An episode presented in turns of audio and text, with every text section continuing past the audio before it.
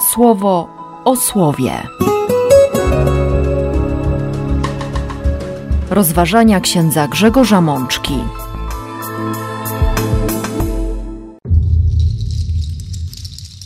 Dwudziesta piąta niedziela zwykła, rok B. Z Księgi Mądrości. Zobaczmy, czy słowa Jego prawdziwe. Spróbujmy, jakie też będzie to Jego odejście – bo jeśli sprawiedliwy jest synem Boga, to mu pomoże i wyrwie go z rąk przeciwników.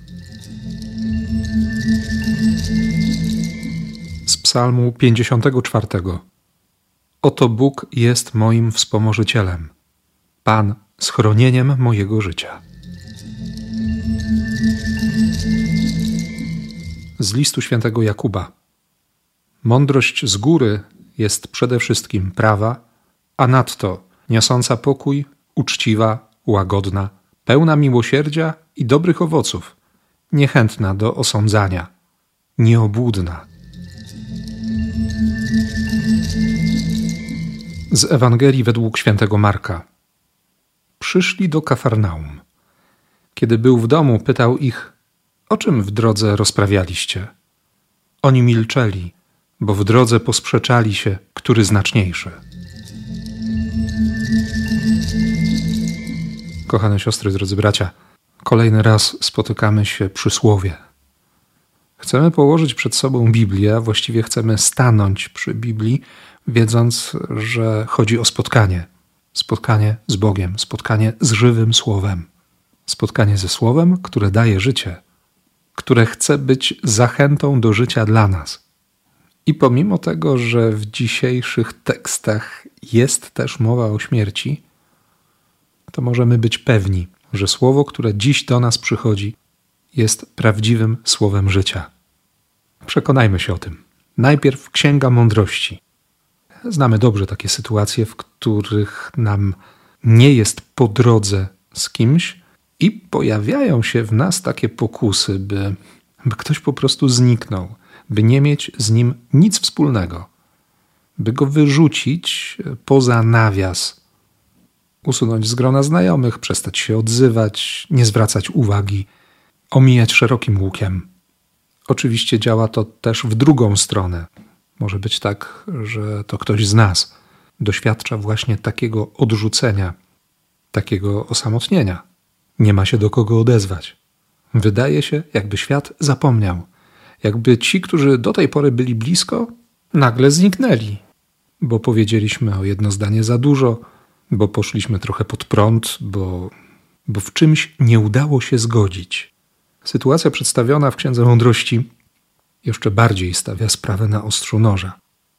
Ludzie, których księga na początku drugiego rozdziału nazywa myślącymi opacznie i mówiącymi sobie, skoro mamy krótkie i smutne życie, że na śmierć człowieka nie ma lekarstwa, że jesteśmy tutaj z przypadku, że nie ma nadziei na później, na to, co po śmierci, że właściwie wszystko stracimy, to korzystajmy ze świata zachłannie.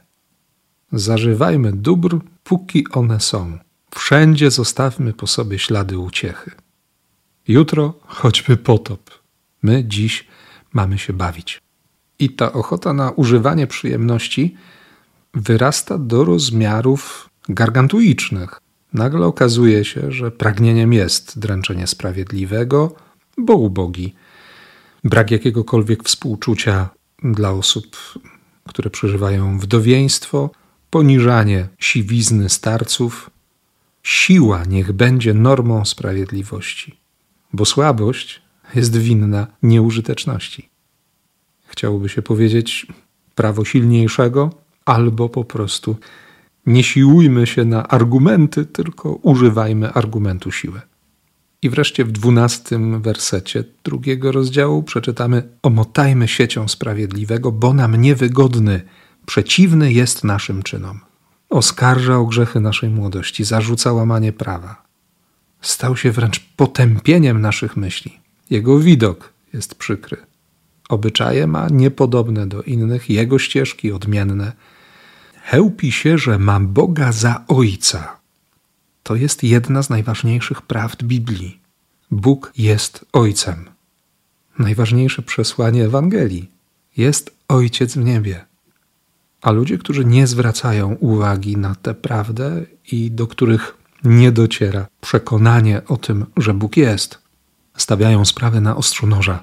Zobaczmy, czy słowa Jego prawdziwe. Spróbujmy, jakie też będzie to Jego odejście, bo jeśli sprawiedliwy jest synem Boga, to mu pomoże. To go wyrwie z rąk przeciwników. Wystawmy go na próbę zniewag i tortur, by poznać jego łagodność, sprawdzić jego cierpliwość.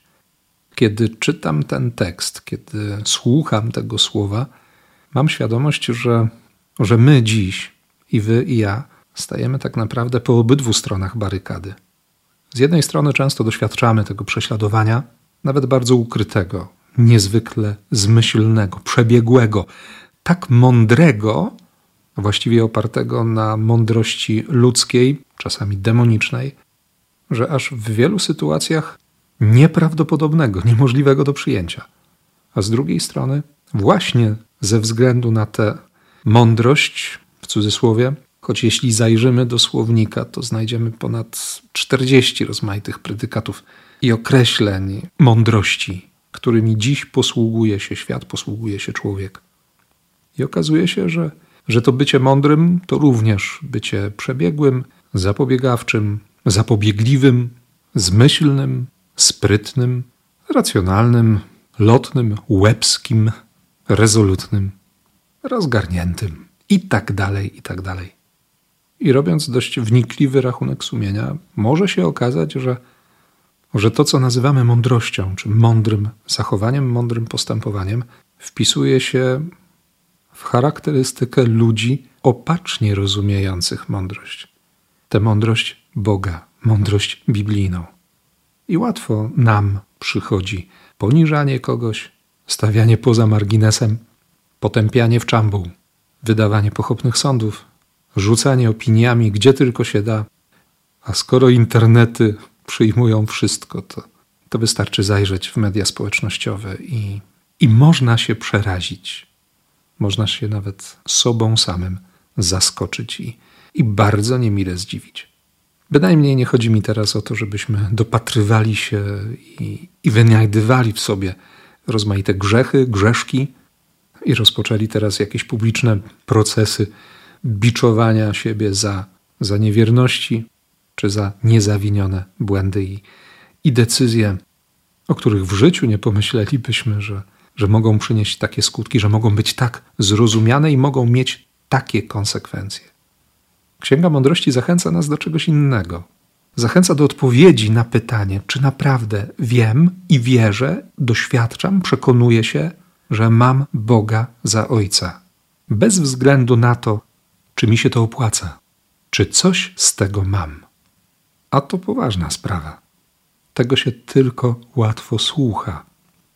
Słowo, które do nas dziś przychodzi we wspólnocie Kościoła, może dlatego słuchamy tego słowa właśnie jako Kościół, jako siostry i bracia, bo gdybyśmy słuchali go w pojedynkę, to, to trudno byłoby się z nim zmierzyć, trudno byłoby je udźwignąć. Czy naprawdę traktuję Boga jak Ojca? Jako Ojca, któremu ufam, do którego mogę przyjść, któremu mogę się wdrapać na kolana, w którego bliskości czuję bezpieczeństwo, którego dłonie mnie uspokajają nawet jeśli od czasu do czasu mam przekonanie, że dość szorstko mnie popchną w jakąś rzeczywistość, w której wcale nie chciałbym się znaleźć. Czy to jest fundamentem? Przekonanie, że mam Ojca. Komentarz do tego czytania, którym jest Psalm 54, dedykowany Dawidowi do wykonania wśród hymnów o zrozumieniu dla Dawida, to jest odniesienie do historii zapisanej w pierwszej księdze Samuela w 23 rozdziale kiedy do Saula przychodzą Zifejczycy i mówią: Dawid się u nas ukrywa. Dawid, kiedy się o tym dowiaduje, musi uciekać i rzeczywiście szuka schronienia gdzieś w górach, między skałami. Jest w sytuacji niezwykle trudnej. Gdyby nie fakt, że jakiś posłaniec przybiega do Saula i, i mówi: Przybądź jak najprędzej, bo obcoplemieńcy napadli na kraj, i wtedy Saul rezygnuje ze ścigania Dawida. Kto wie, jakby cała ta historia się zakończyła. Autor psalmu wkłada w usta Dawida właśnie taką modlitwę, modlitwę zaufania, modlitwę o oddalenie wrogów. Ocal mnie, ocal mnie Boże przez wzgląd na swoje imię, wysłuchaj mojej modlitwy. Oto Bóg jest moim wspomożycielem, Pan schronieniem mojego życia. Nie da się powiedzieć tych słów sensownie i z przekonaniem, jeśli nie ma się doświadczenia, że Bóg naprawdę jest Ojcem, który się troszczy, że dla Boga nie ma rzeczy niemożliwych. Nie da się tak modlić, gdy się nie wierzy w to, że Bóg naprawdę jest schronieniem życia, że w Jego dłoniach, w Jego sercu jestem bezpieczny. Ktoś powie szaleństwo, naiwność, ale myślę, że każdy z nas, siostry i bracia, może znaleźć w swojej historii takie momenty, w których Bóg udowadniał nam bezsprzecznie, nie pozostawiając cienia wątpliwości, że On jest Bogiem, że jest wszechmogący, że się troszczy, że Jemu naprawdę zależy, że Jego dłonie, Jego kolana, Jego serce dają takie bezpieczeństwo, jakiego nie znajdziemy nigdzie indziej w świecie. Warto sobie o tym dzisiaj przypomnieć. Warto dziś właśnie na to zwrócić uwagę. Dobrze jest usłyszeć to słowo właśnie teraz. W tych okolicznościach życia, które teraz przeżywamy, w tym miejscu, w którym się teraz w naszej historii, w historii zbawienia znajdujemy. Dlatego być może mocno zabrzmią dzisiaj słowa z listu Jakuba na styku trzeciego i czwartego rozdziału.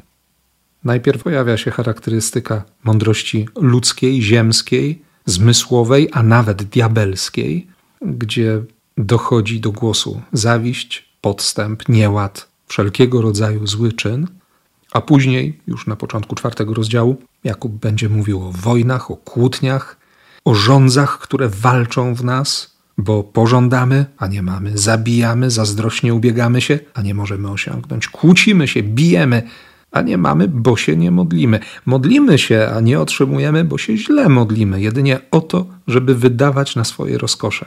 Ale gdzieś między tym wszystkim czytamy w 17 i 18 wersecie o tym, że, że mądrość z góry, mądrość Boża jest przede wszystkim prawa, niosąca pokój, uczciwa, łagodna, pełna miłosierdzia i dobrych owoców, niechętna do osądzania, nieobłudna, i że owoc sprawiedliwości jest siany spokojem w tych, którzy pokój wprowadzają. Trudno szukać takiej charakterystyki mądrości w słownikach, ale wiemy też dobrze, że Boże myślenie, Boża logika zdecydowanie wymyka się temu, co może nam zaproponować świat, co my możemy sobie nawzajem zaproponować, jeśli opieramy się jedynie na tym, co, co jest w nas, na tym, co takie ludzkie. Choć oczywiście nie można odmówić prawa do, do doświadczenia takiej mądrości i życia taką mądrością ludziom, którzy Boga nie uznają, którzy w Niego nie wierzą. Bo możemy się przekonać o tym, że ci, którzy nie mają w sobie tej łaski wiary, a przynajmniej nie rozpoznają jej w sposób świadomy i nie potrafią albo nie nazywają jej tak, jak my ją określamy, doświadczają pokoju, są uczciwi, łagodni, mają w sobie pragnienie miłosierdzia, przynoszą również dobre owoce. Nie wszyscy, którzy nie są oficjalnie z nami, muszą być przeciwko nam. O tym bardzo mocno mówi Jezus. Natomiast święty Jakub skupia się właśnie na nas. Robi nam, a przynajmniej proponuje taki wewnętrzny rachunek sumienia. Pyta o, o zawiść, o podstęp, o nieład, o wojnę, o kłótnie między nami. Pyta o przyczyny, pyta o, o korzenie, o fundament.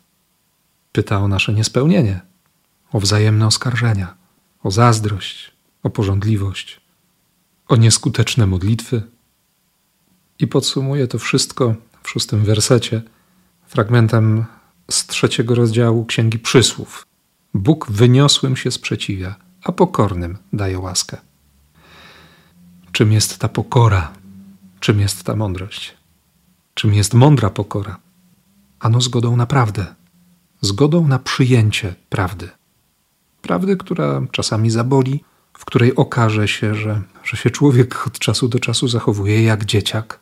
Prawdy, która obnaży słabość, która nie pozwala udawać herosów i tytanów, choćby wiary. Prawdy, która od czasu do czasu staje się doświadczeniem upokarzającym, ale potrzebnym. Potrzebnym, by nie wynosić się nad innych, by nie traktować sióstr i braci z góry, by nie wchodzić w nie swoje buty, by zrezygnować z prób pouczania Boga, co powinien i jak powinien zrobić. Zresztą zajrzyjmy do dzisiejszej Ewangelii. Jezus z uczniami wędruje przez Galileę i nie chce, żeby ktokolwiek o tym wiedział, bo, bo naucza tym razem tylko swoich uczniów. Mówi o rzeczach trudnych. Syn człowieczy oddaje się w ręce ludzi. W ogóle to tłumaczenie Biblii pierwszego Kościoła jest niezwykłe, porażające. Syn człowieczy oddaje się w ręce ludzi. Gdybyśmy jeszcze zajrzeli do tekstu greckiego, zobaczymy tę grę słów. Człowiek, człowiek, syn człowieczy kontra człowiek w tej liczbie mnogiej. To trochę takie przeciwstawienie, jak w języku polskim, mądry i głupi, choć to dwa różne słowa. Ale tak właśnie można rozumieć e, ten kontrast, który wynika ze słów Jezusa.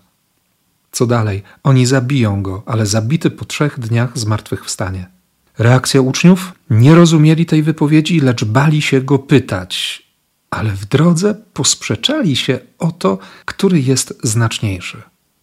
Trudno im przyjąć prawdę o Jezusie, nie są w stanie zgodzić się na to, że, że to słowo, że ich mistrz zaprasza ich na tereny absolutnie obce, zupełnie nieznane. Oni nie wiedzą, jak się zachować, więc skupiają się na tym, co jest im bliskie, w czym mogą pokazać, że, no właśnie, że mają coś do powiedzenia. Powalczą trochę o swoje, będą się przepychać, który jest bliżej Jezusa, który ma większe znaczenie. Będą rywalizować o te pierwsze miejsca, pierwsze krzesła, podzielą już trochę, rozdadzą sobie teczki ministerialne w Królestwie Niebios. I Jezus im na to pozwolił słyszał dobrze to, co się działo w drodze i pozwolił im przejść tę drogę razem z nim. Pozwolił na to, że w czasie tej drogi nie zwracali na niego uwagi, że szli obok, może nawet mając go gdzieś blisko siebie, a jednak byli tak bardzo dalecy. Nie przyjęli bliskości Boga, nie przejęli się bliskością Boga. I dopiero wtedy w domu czyli najprawdopodobniej u, u Szymona Piotra. Kiedy usiedli w domu, kiedy byli w domu, zaczyna im tłumaczyć: Jeżeli któryś chce być pierwszy, będzie ostatni wśród wszystkich i sługą wszystkich. Potem bierze dziecko. Kto przyjmuje jedno z takich dzieci ze względu na moje imię, przyjmuje mnie. A właściwie nie mnie przyjmuje, lecz tego, który mnie posłał. Zaczyna im wszystko tłumaczyć wtedy, kiedy znajdują się w domu kiedy mogą usiąść, kiedy nie są zajęci drogą. Słuchając tego słowa, mam przed oczami wspólnotę Kościoła, konkretnie wspólnotę, która się gromadzi na Eucharystii. I przyznam się szczerze, że, że czekam na Eucharystię, czekam na możliwość wejścia we wspólnotę z Jezusem i z siostrami i braćmi, by usłyszeć to słowo właśnie w Kościele, by zobaczyć to pragnienie Jezusa który chce mi wytłumaczyć, co się dzieje w moim życiu, który pokazuje, że mądrość, o której napisze później święty Jakub i o której będziemy czytać dziś we fragmencie nazywanym drugim czytaniem, ta mądrość jest w nim. On jest tą mądrością.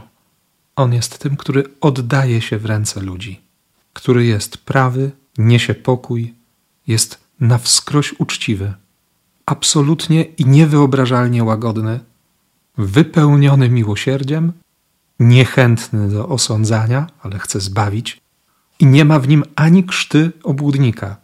Jest sprawiedliwy, to znaczy szuka, szuka woli Ojca i odkrywając wolę Ojca, szuka nieustannie i ciebie, siostro i bracie, i mnie.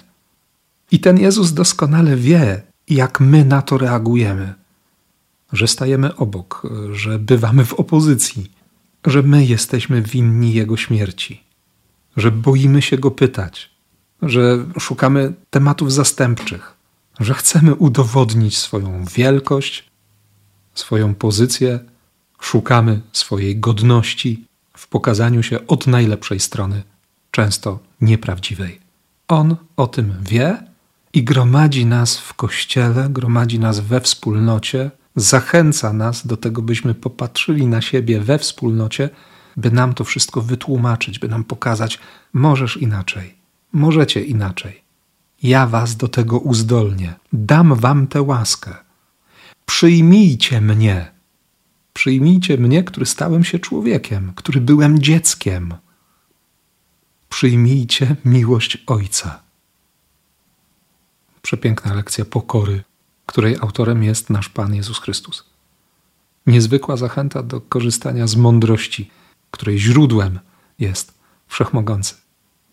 Okazja do tego, by znów obudzić w sobie zaufanie i podzielić się nim z siostrami i braćmi, po to, by być zdolnym położyć swoje życie w dłoniach Boga, w tym najbardziej bezpiecznym miejscu we wszechświecie. Zachęcam Was do tego i już cieszę się na Eucharystię, w której jako Kościół będziemy wspólnie słuchać tego słowa i uczyć się wiary od tego, który wierzy w miłość, bo sam jest miłością i który ufa nam, że się w końcu nauczymy kochać, tak jak On. Tego Wam życzę, siostry i bracia, i niech tak się stanie. Amen. Słowo o słowie.